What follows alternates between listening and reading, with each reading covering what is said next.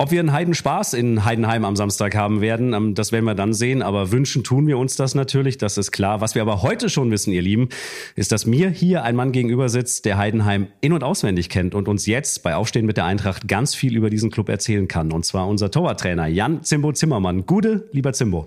Ja, gute und guten Morgen, ne? Aufstehen mit der Eintracht. Dein Frühstück für die Ohren aus dem Herzen von Europa. Zimbo, du hast äh, zwei Jahre insgesamt beim ersten FC Heidenheim gekickt und da im Tor gestanden, von 2014 bis 2016. Woran denkst du heute als erstes zurück, wenn du ja, an Heidenheim denkst? Als erstes, da muss ich natürlich äh, meine äh, Verletzung, meine Tumor-OP nennen, weil das ist sicherlich der, Einschlag, äh, die einschlagendste, äh, der einschlagendste Moment war. Aber grundsätzlich an einen, einen, einen Verein, der extrem akribisch getrieben von Holger Sandwald und Frank Schmidt ist, äh, äh, ja, geführten Verein, der, die nichts dem Zufall überlassen, die ganz klar schon zu Landesliga-Zeiten das Ziel erste Liga hatten. Wahnsinn, Landesliga, ne? Da kommen die her, ist ja Wahnsinn eigentlich. Ja, und äh, das, das mitzuerleben, das muss man ganz klar sagen, da sind sie sicherlich auch ein Vorbild für viele, ähm, auch Traditionsvereine, die vielleicht nicht mehr die Strukturen haben, dass auch so zielgerichtet gearbeitet werden kann. Das muss man natürlich auch sagen. Da wenige Köche, da lässt sich hm. zielgerichtet zubereiten. Und ähm, aber ja, es war auch sehr, sehr intensiv. Also man muss sagen, da, da ist ordentlich schon Druck dahinter. Ähm, denn die haben dieses Ziel und das verfolgen sie mit aller Vehemenz. Und ähm, ja, da, ich sag, das vielleicht, äh, was es so ausmacht,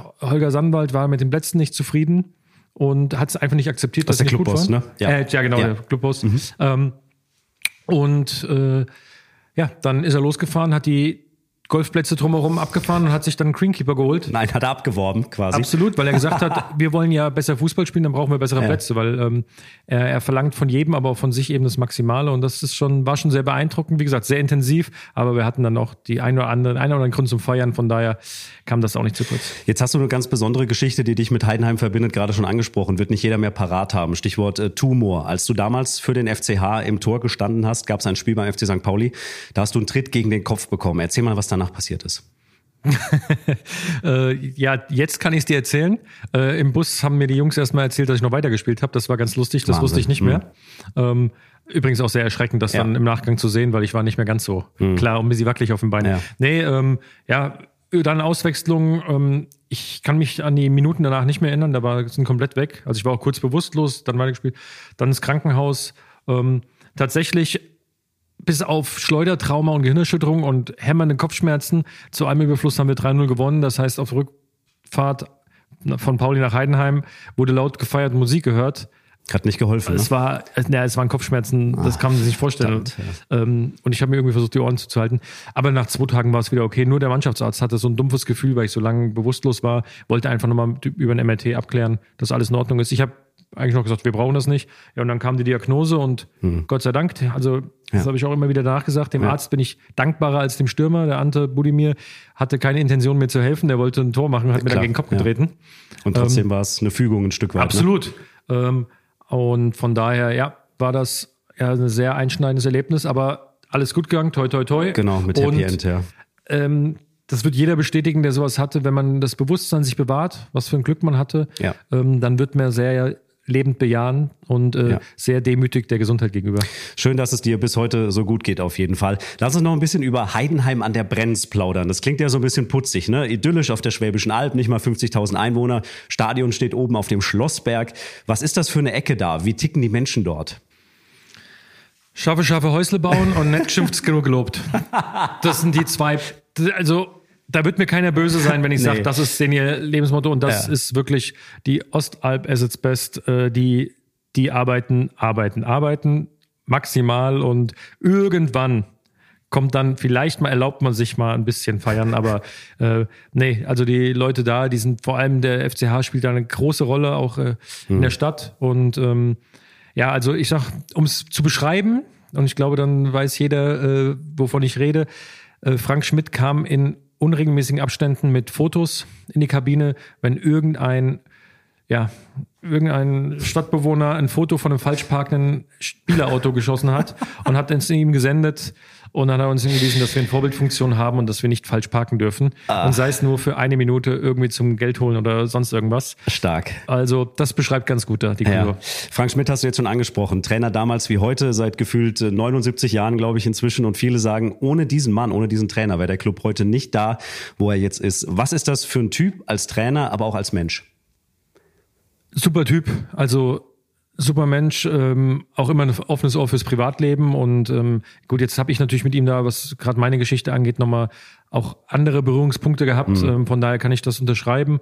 Ähm, was ich sagen kann, äh, erfordert sehr viel, ist sehr, sehr intensiv, sehr akribisch. Also du kriegst im Sommer den Trainingsplan und dann stehen dann die ersten drei Wochen, kannst du das frei suchen und jeden Tag drei Einheiten. Aber was ich ihm extrem hoch anrechne, und das ist auch das, was er jetzt wieder unter Beweis gestellt, er passt sich immer der Situation neu an. Also er analysiert, was wird in der jeweiligen Liga gebraucht, wie mhm. muss gespielt werden. Das merkt man und, und sieht man, ne? Absolut, absolut. Also er hat, er hat sich als Trainer und auch seinen Spielstil über die Jahre verändert und das finde ich ist also Reflexion und, ja. und Adaption, das sind schon ganz große Eigenschaften. Ja. Das muss man ihm lassen. Das äh, finde ich sehr beeindruckend und ja, wie gesagt, nicht zu Unrecht stehen sie da, wo sie stehen. Hast du noch Kontakte nach Heidenheim?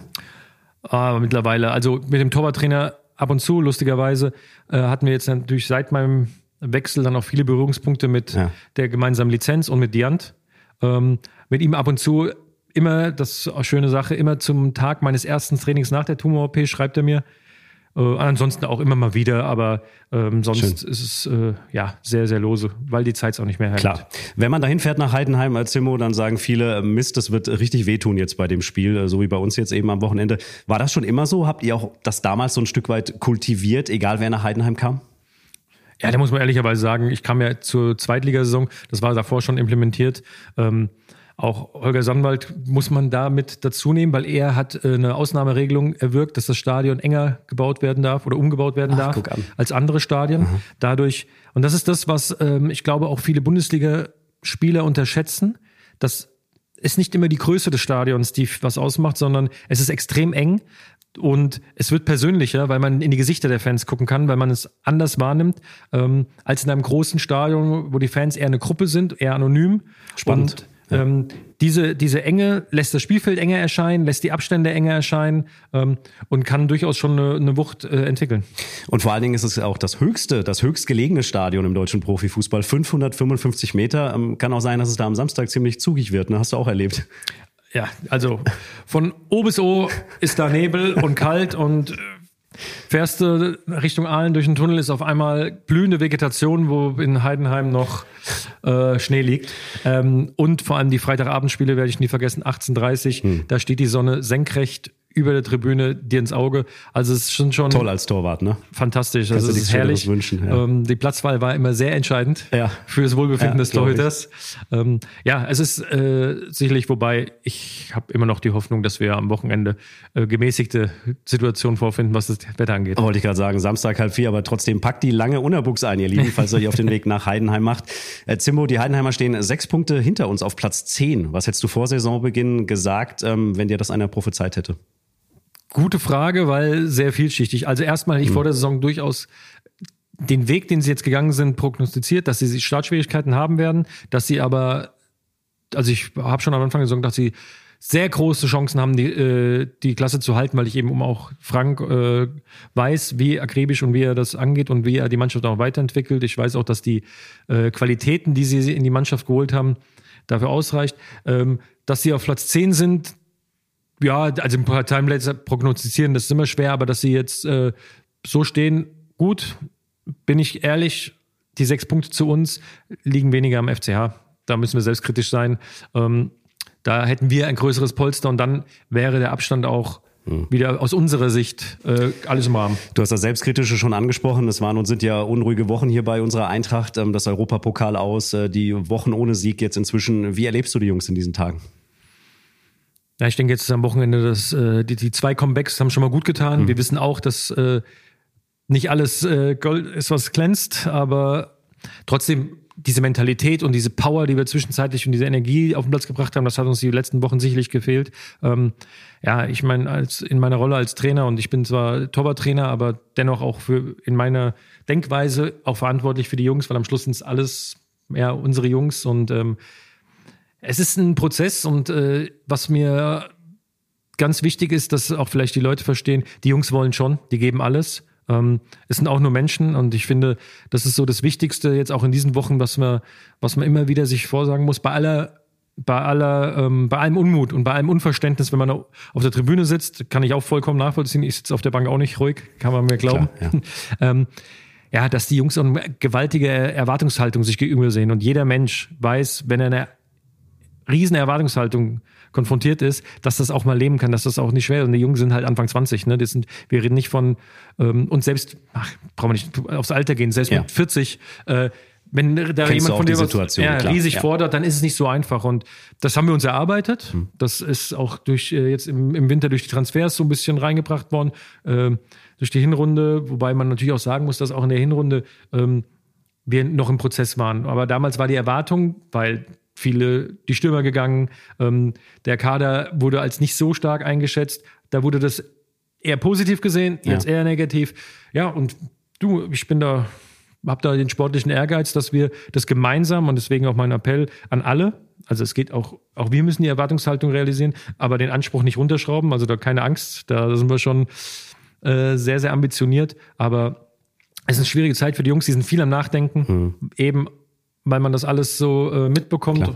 Ähm, aber nochmal unterm Strich kann ich jeden beruhigen, die sind gewillt, die geben Gas und wahrscheinlich ist es momentan eher so, dass sie auch zu viel wollen und das ein bisschen lähmt. Und großes Thema im Umfeld ist ja auch zum einen oder sind die vielen Gegentore zum einen und auch am Torwartspiel an sich gibt es Kritik in diesen Tagen und in diesen Wochen. Was entgegnest du denen, die sagen, da ist momentan aber auch noch Luft nach oben? Viele Gegentore heißt Luft nach oben. Also ja, stimmt. Mhm. Ähm, Erstmal bin ich bei sowas immer relativ äh, sachlich. Also egal, ob Kevin zu Null spielt oder fünf Gegentore kriegt, ich analysiere das immer sehr, sehr sachlich, weil am Schluss geht's geht's ja darum, objektiv zu sein und sich nicht von Emotionen leiten zu lassen.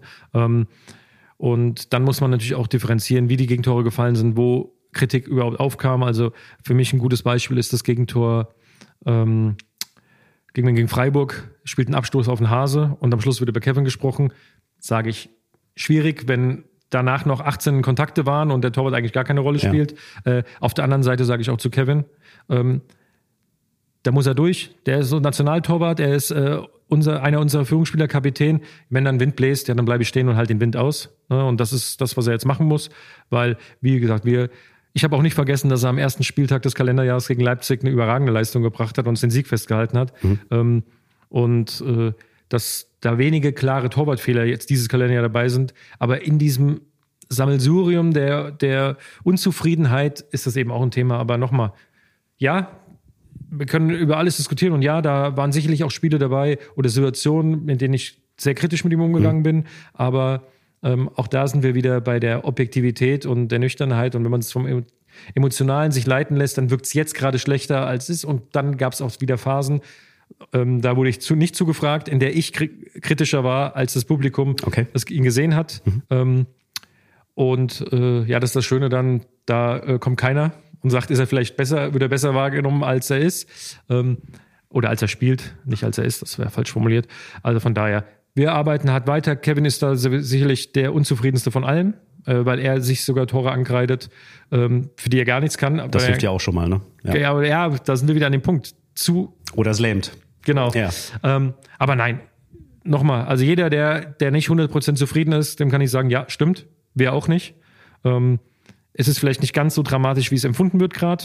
Da sind wir ein bisschen ruhiger, aber ähm, ja, nochmal, wie heißt hinfallen, aufstehen, Krone richten, weiter geht's. Ne? Also ja, was willst du machen? Hart ja. arbeiten und äh, am besten in den nächsten vier Spielen kein Gegentor bekommen und dann ist wieder, sind wir wieder alle zufrieden. Und am besten gleich am Samstag in Heidenheim, im dir so gut bekannten Heidenheim, Zimbo, endlich mal wieder ein Dreier feiern. Warum kann, warum wird das jetzt am Samstag in Heidenheim klappen? Das Schöne ist, dass wir in jedes Spiel gehen und selbst eine Hand haben. Und das ist für, für, einen, für einen Sportler, finde ich, das ist die beste Ausgangslage, ähm, weil wir jetzt die Mentalität gezeigt haben, die vielleicht uns ein bisschen abgesprochen wurde oder vielleicht auch verloren gegangen ist aufgrund der vielen Thematiken. Und ähm, ja, weil wenn von uns am wenigsten erwartet wird, dann waren wir bis jetzt doch immer da. Das ist die Eintracht. Die, Eintracht ne? ja. die, die kann das. Ähm, und ja, weil wir uns top vorbereiten. Auf der anderen Seite, ja, es wird schon verdammt schwer. Wird knackig, ja. Danke auf jeden Fall für die schönen Einblicke, lieber Zimbo. Gruß an Kevin und an den Rest der Mannschaft. Und wir, ihr Lieben, hören uns dann am Freitagmorgen wieder. Dann gucken wir auf den anstehenden Start ins neue Fußballjahr bei unserer U21 in der Regionalliga. Danke, dass du da warst, Zimbo. Ja, danke, dass ich hier sein durfte und allen einen schönen Tag. Ciao. Aufstehen mit der Eintracht ist eine Produktion von Studio 59.